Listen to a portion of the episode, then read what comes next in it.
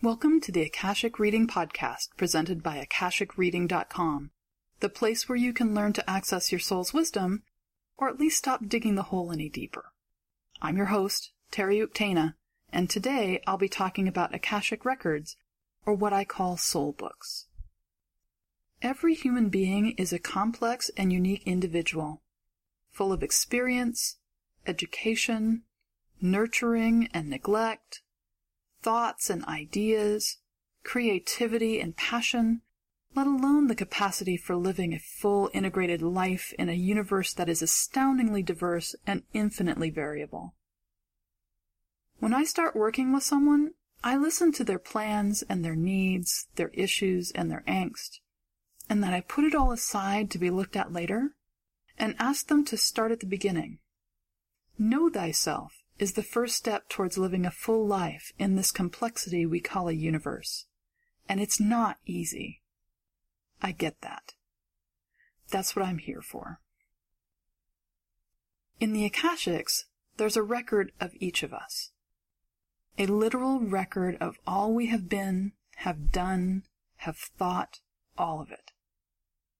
From the beginning, when our souls were created, through our formative time, through all of our embodied lifetimes, including this one, and everything in between. I call it a soul book because that's how it appears to the majority of us when we go to the Akashic Library to access it. What's amazing about it is that just as each human is unique, so too is each soul book. It's a record of that soul, imbued with all that soul is, and in essence is an extension of that soul itself. Therefore, reading from somebody's soul book gives the most amazing insights into that person. Just looking at the book itself can tell me so much. The size, age, and binding tell me a great deal. Then there can be designs or symbols and general condition as well. Opening the book leads to amazing discoveries and adventures that can help a person understand the why of mysterious behavior, trends in events in their lives, an understanding of why they're here and what they plan to do or be. There's no way that I know of to see others or the world clearly until you can see yourself with some form of clarity. I don't think the goal is to be completely clear in all aspects. If that were the case, we would be here without bodies and just observe everything. We're here to participate in life, and that requires bodies, therefore some level of separation from others. I actually think that this separation is somewhat of a gift because it makes the coming together so much more beautiful, intentional, and meaningful rather than just a condition that we all exist in. Therefore, we will always have our own unique perspective and lives lived within ourselves. But if we don't actually know who we are, then we're subject to the whims of fate everywhere we turn. We will simply react and react and react instead of choosing our lives. Beauty will be a random circumstance, and joy will be a function of luck. I prefer to create beauty where I can, enjoy it where I find it, and make joy for myself and others as much as possible. Your soul book is a record, an interactive record, but a record of everything you have been and are currently, including the part of your soul that is not currently experiencing an embodied life. It contains all of your experiences, choices, lessons, challenges, wisdom, and follies. It has notes on your current life as well as everything else and it's keyed to it all.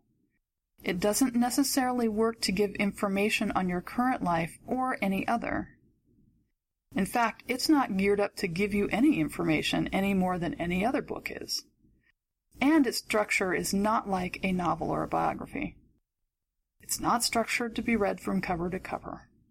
It's structured more like a computer, to be accessed through the use of requests or questions. It will provide information based on those. So active participation in the process is necessary to get the most out of the experience. Be active, be inquisitive, be a participant in the process, and you will gain remarkable insights into your life, your soul, and your path. People mistakenly think that the Akashics or their soul book, they often think of these as interchangeable, is some kind of oracle. Like the mechanical gypsy at the carnival, you put in your token and get your fortune. Or like Tarot, where you can just listen to what the cards tell you and your future will be mapped out for the next few days or weeks or years. Well, unfortunately, it ain't so. Here's a peek behind the curtain. It's all class participation, and your reading as well as your life are about the choices you make and the actions you take. Just in case you were wondering, the mechanical gypsy more than likely just spits out the next fortune in the queue that's been preloaded but it wouldn't do it unless you put in the token. So taking action caused that effect. Tarot works not because there's some magic in the cards, but because you put your life and your current situation into them when you shuffle them. While tarot readers can glean a lot from your expressions, body language, and answers to questions they pose, the real answers and the details are in the cards that you've chosen and any reader that is ethical and honest will read them so that you get the full value of the information presented. Your soul book in the Akashics is somewhat like a dictionary and somewhat like an interactive Wikipedia entry. Both have a lot to say, but neither is very helpful if you aren't looking. Your soul book is just that a book. It's an interactive record of who you are, it has a lot of information in it about you, and probably the wisdom of the ages, but until you actively seek that information, it just sits there recording things. I've had clients tell me that they just want to know what it wants to tell them. But it wants to tell them everything all at once and doesn't care to tell them anything in any particular order. It's a dance partner with no music to dance to and no one to dance with unless you come with an open and inquisitive mind. And I think what is key is that those who have no questions are not truly seeking. Those with no questions usually have expectations or are looking for spectacle. They want to know something amazing that doesn't impact their current life but is fun to talk about at parties. And many times there is that in your soul book. I have yet to meet a client who was totally vanilla, boring, and had no surprises or uniqueness in their souls just doesn't happen. But your soul isn't a movie you keep in your Netflix queue. Your soul is amazing.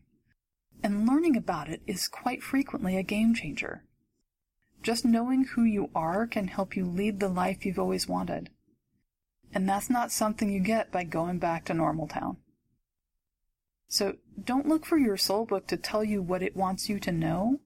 Seek it out as the adventure of a lifetime your lifetime, and choose where the reading starts.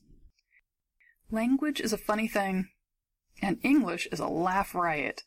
Or, as the saying goes, English doesn't borrow from other languages. English follows other languages down dark alleys, knocks them over, and goes through their pockets for loose grammar.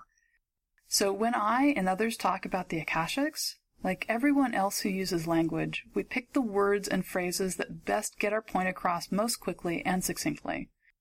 Which means we use words that pull from our listeners' concepts, words which are familiar to them, and experiences that they have had.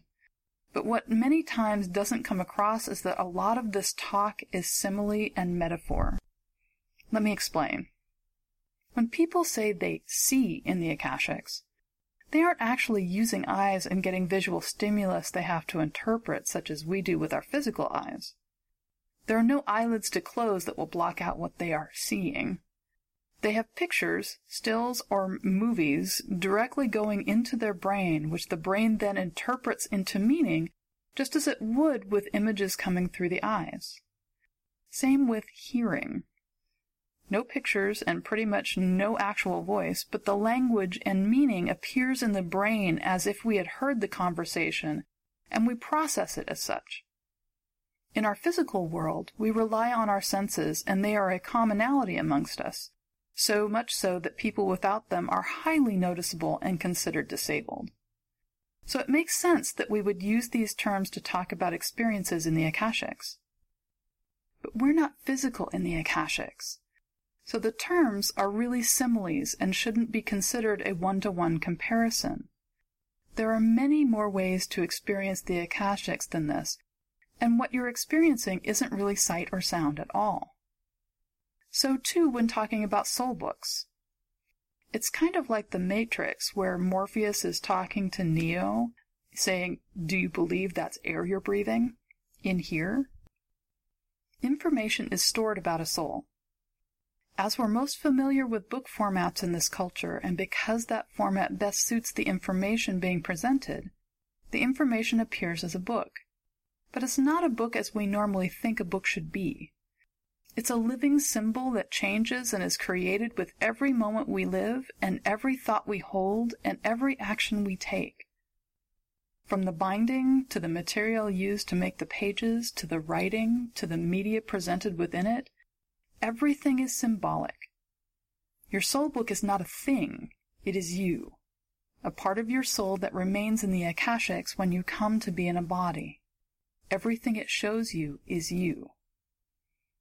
So the term book is a loose translation, a metaphor for what it truly is.